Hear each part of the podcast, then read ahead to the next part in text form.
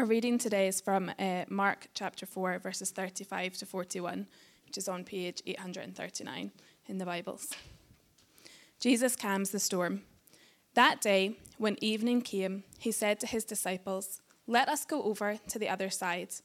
Leaving the crowd behind, they took him along, just as he was in the boat. There were also other boats with him. A furious squall came up, and the waves broke over the boat, so that it was nearly swamped. Jesus was in the stern, sleeping on a cushion. The disciples woke him and said to him, Teacher, don't you care if we drown? He got up, rebuked the wind, and said to the waves, Quiet, be still. Then the wind died down, and it was completely calm. He said to his disciples, Why are you so afraid? Do you still have no faith?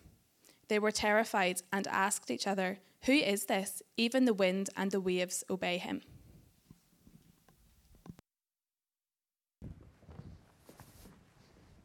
Okay, thanks, Sarah.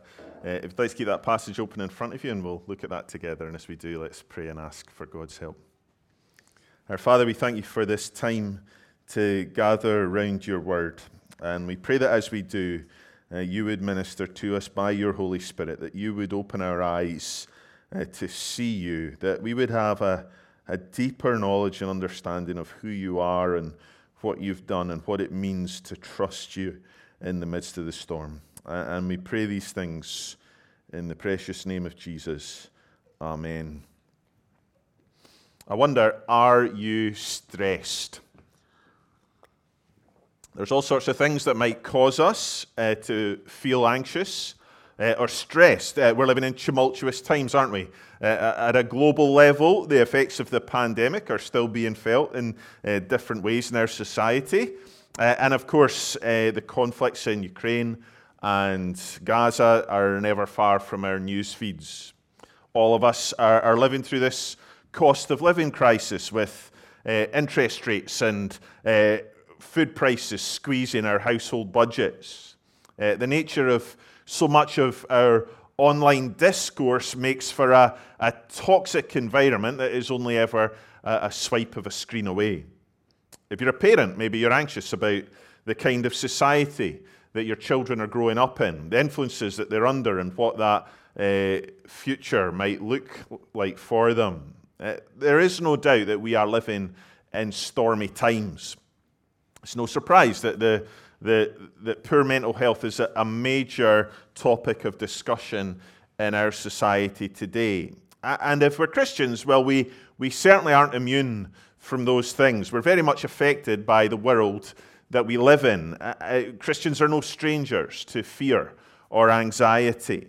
Uh, for the last couple of weeks, we've been studying Mark's account of Jesus' life, and we've been asking the question who is Jesus? It's the question that's at the heart of Mark's gospel. But what does Jesus' identity have to do with how we handle fear and anxiety? Uh, well, the passage that we're looking at today, it tells us that, that Jesus' identity has everything to do with how we approach stormy situations in our lives. If we can get a right understanding of who Jesus is, then that ought to radically shape the way that we handle tumultuous times in our lives. And the first thing that we notice in this passage is actually something that's pretty surprising. It's something that we might not expect. If you, if you look with me at verse 35, uh, we read there, On that day, when evening had come, Jesus said to them, Let us go across to the other side. And if you've been with us over the last couple of weeks, uh, then you'll know that we're doing a bit of a whistle stop tour through Mark's gospel. We're not going through the entire book, so it's maybe helpful just to fill in some of the gaps as we go. In our first week, we looked at the introduction to Mark's gospel, and we saw that Mark's account is all about Jesus, uh, about who he was and what he did.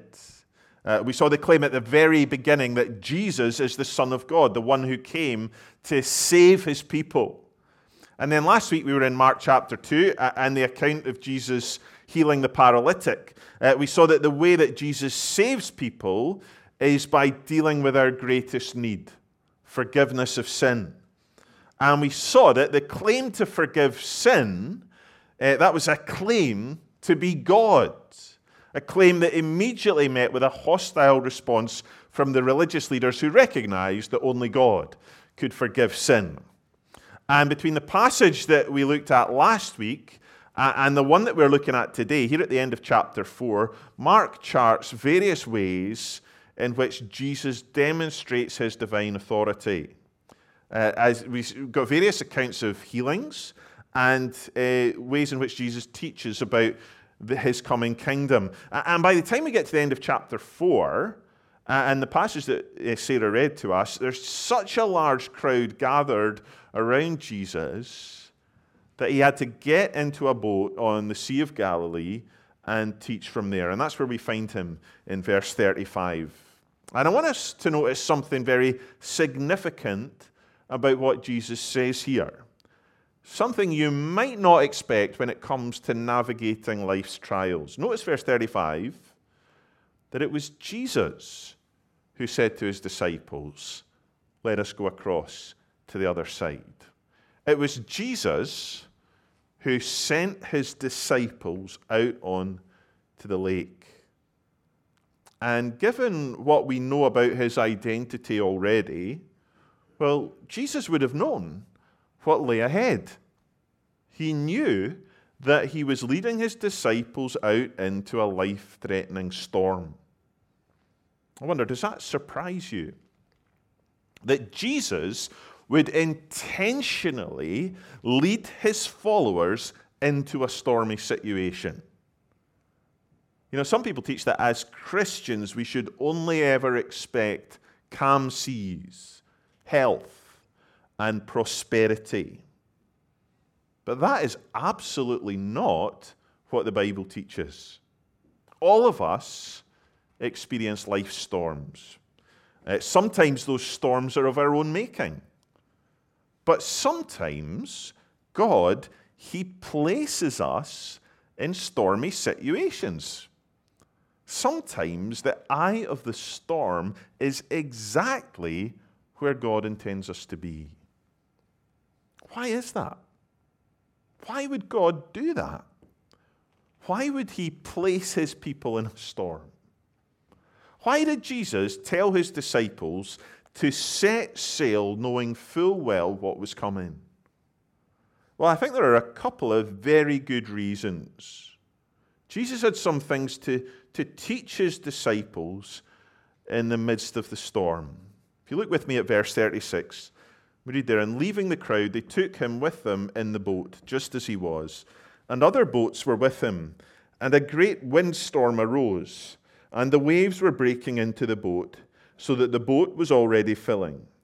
But he was in the stern, asleep on the cushion. And they woke him and said to him, Teacher, do you not care that we are perishing? Now, many of these disciples were no strangers to the Sea of Galilee. They were fishermen who had fished these waters their whole working lives. And they would have experienced some stormy situations on the Sea of Galilee.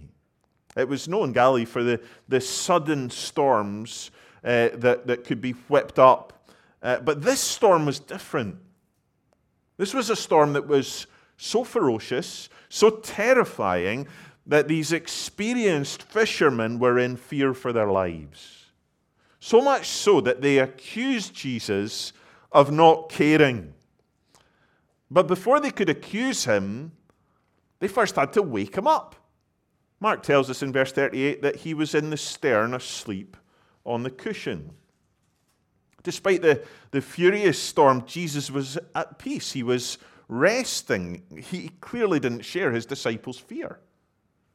He told them that they were going to the other side. But the disciples, they had become so focused on the storm that they'd lost sight of their Savior. Their immediate circumstances were so dire that they had concluded that Jesus couldn't be trusted and that he didn't care about them. And that accusation is one that, that we can easily make when we are facing stormy times. When life is hard, when things are going badly, it can be easy to feel like God has abandoned us, that He doesn't care. But the very fact that Jesus was in the boat with them, it should have told these disciples everything that they needed to know. Such was his care for them, his love for them, that Jesus was right there with them, right there in the eye of the storm. He hadn't left them. And it's the same for us. You know, sometimes we need to go through storms to see the extent of God's care for us. It's often only in times of severe trial that we can testify to the experience of Paul uh, when he, he speaks about it in, in Philippians chapter 4 that experience of a peace that passes all understanding. Or, or sometimes it takes severe testing to, to strip away all our usual means of coping or our self reliance before we come to the realization that when all else fails, He remains faithful. Even if our health or our finances fail us, or our people that we trust betray us, the one who said, Let's go to the other side, he promises to never leave us, to never forsake us. He is with us in the midst of every storm, and he will see that we make it safely to the other side. And that's exactly what he did that night on the Sea of Galilee.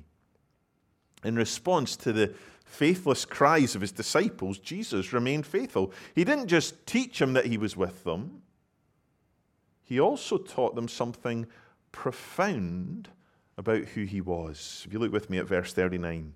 And he awoke and rebuked the wind and said to the sea, Peace, be still. And the wind ceased, and there was a great calm. In the midst of this furious storm, Jesus got up from his cushion and he told the wind and the sea to settle down. And immediately, this terrifying storm that had filled these experienced sailors with such fear that had threatened to, to take their lives, it immediately ceased. And where one moment that, that little boat had been tossed around by the crashing waves, now it was just silently sitting on top of a glass like sea.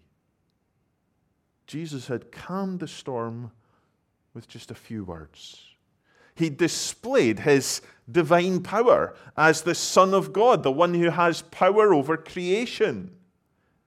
And again and again, that is the message that we see at the heart of Mark's gospel that Jesus is God on earth. It's the extraordinary claim at the heart of the Christian faith. And if it's true, well, it has profound implications for every single person here, regardless of who you are or what you believe.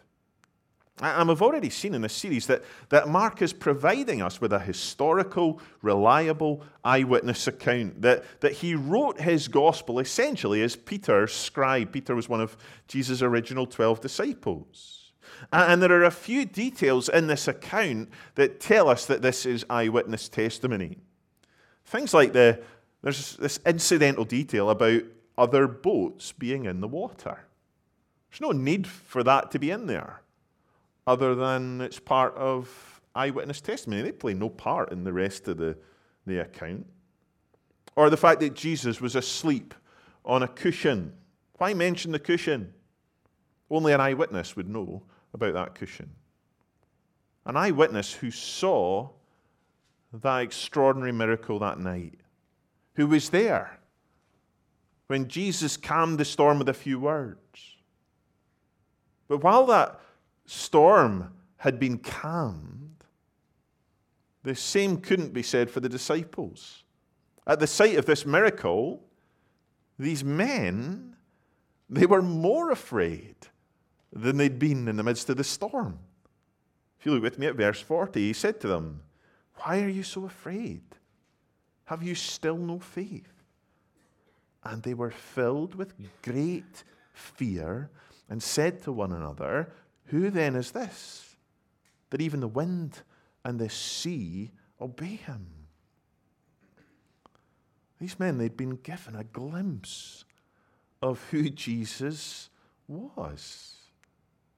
They'd seen something of his power over creation. They'd seen his glory, and it filled them, Mark says, with great fear. In Mark's account, fear is the common response to divine revelation. We're meant to understand that what these disciples saw on that sea that night was something of the glory of God. And that's one of the wonderful things about the trials that we face. That when we go through the storms of life, when we endure suffering, when we experience sorrow and pain in testing times, amidst the storm, we are given a, a beautiful gift. And it's the gift of seeing our Lord at work in even the most difficult situations, the most tumultuous times of our lives. The one who has power over every storm we might face. The King of creation who is in control of every circumstance and situation that we find ourselves in. Even in moments of terrible turmoil, when we might not be able to make any sense of our situation, we can still trust that He is at work bringing about His good purposes in the lives of His people, refining us, molding us, deepening our trust in Him, making us more and more into the likeness of Christ, replacing fear with faith. Faith in the one who's shown us just how much he cared when he gave up the privileges of heaven and humbled himself to death on a cross. On the cross, Jesus endured the ultimate storm. He willingly bore the full force of God's wrath against sin so that anyone who trusts in him could know the peace and tranquility of his forgiveness. That's how much God cares. He loved us enough to give us his only Son. And if he has loved us like that, then there is never a storm that we will face alone. He promises to be with his people, whatever we might face. He promises to work out his good purposes in our lives and in the life of his church. And he promises to take us to the other side. That's the glorious hope that we have that whatever we might face, ultimately, one day, we will be with him in glory, beholding him face to face, knowing the peace and joy that only he can give. Peace that will last for eternity. Let's pray together. Lord God, we thank you that whatever storms we might face, whatever trials, whatever difficulties we might be going through right now, you are right there with us in the midst of the storm. And you are working out your good purposes in our lives, that nothing is wasted, and that you are the one who will ultimately calm every storm. That we can trust you and look to you and know that you are with us. And we pray, Lord God, that you would strengthen our faith, that you would deepen our trust, that in the midst of circumstances and situations that, that cause us great stress and anxiety, that you would lift our eyes to you and that you would give us peace, a peace that passes all understanding. Lord, we thank you for the opportunity we have to come to your table, to share in bread and wine. And we pray that as we do, that you would remind us again of your care, uh, your ultimate care, and that you were willing to come and die on a cross that we might know forgiveness and peace with our Heavenly Father. We pray these things in Jesus' name. Amen.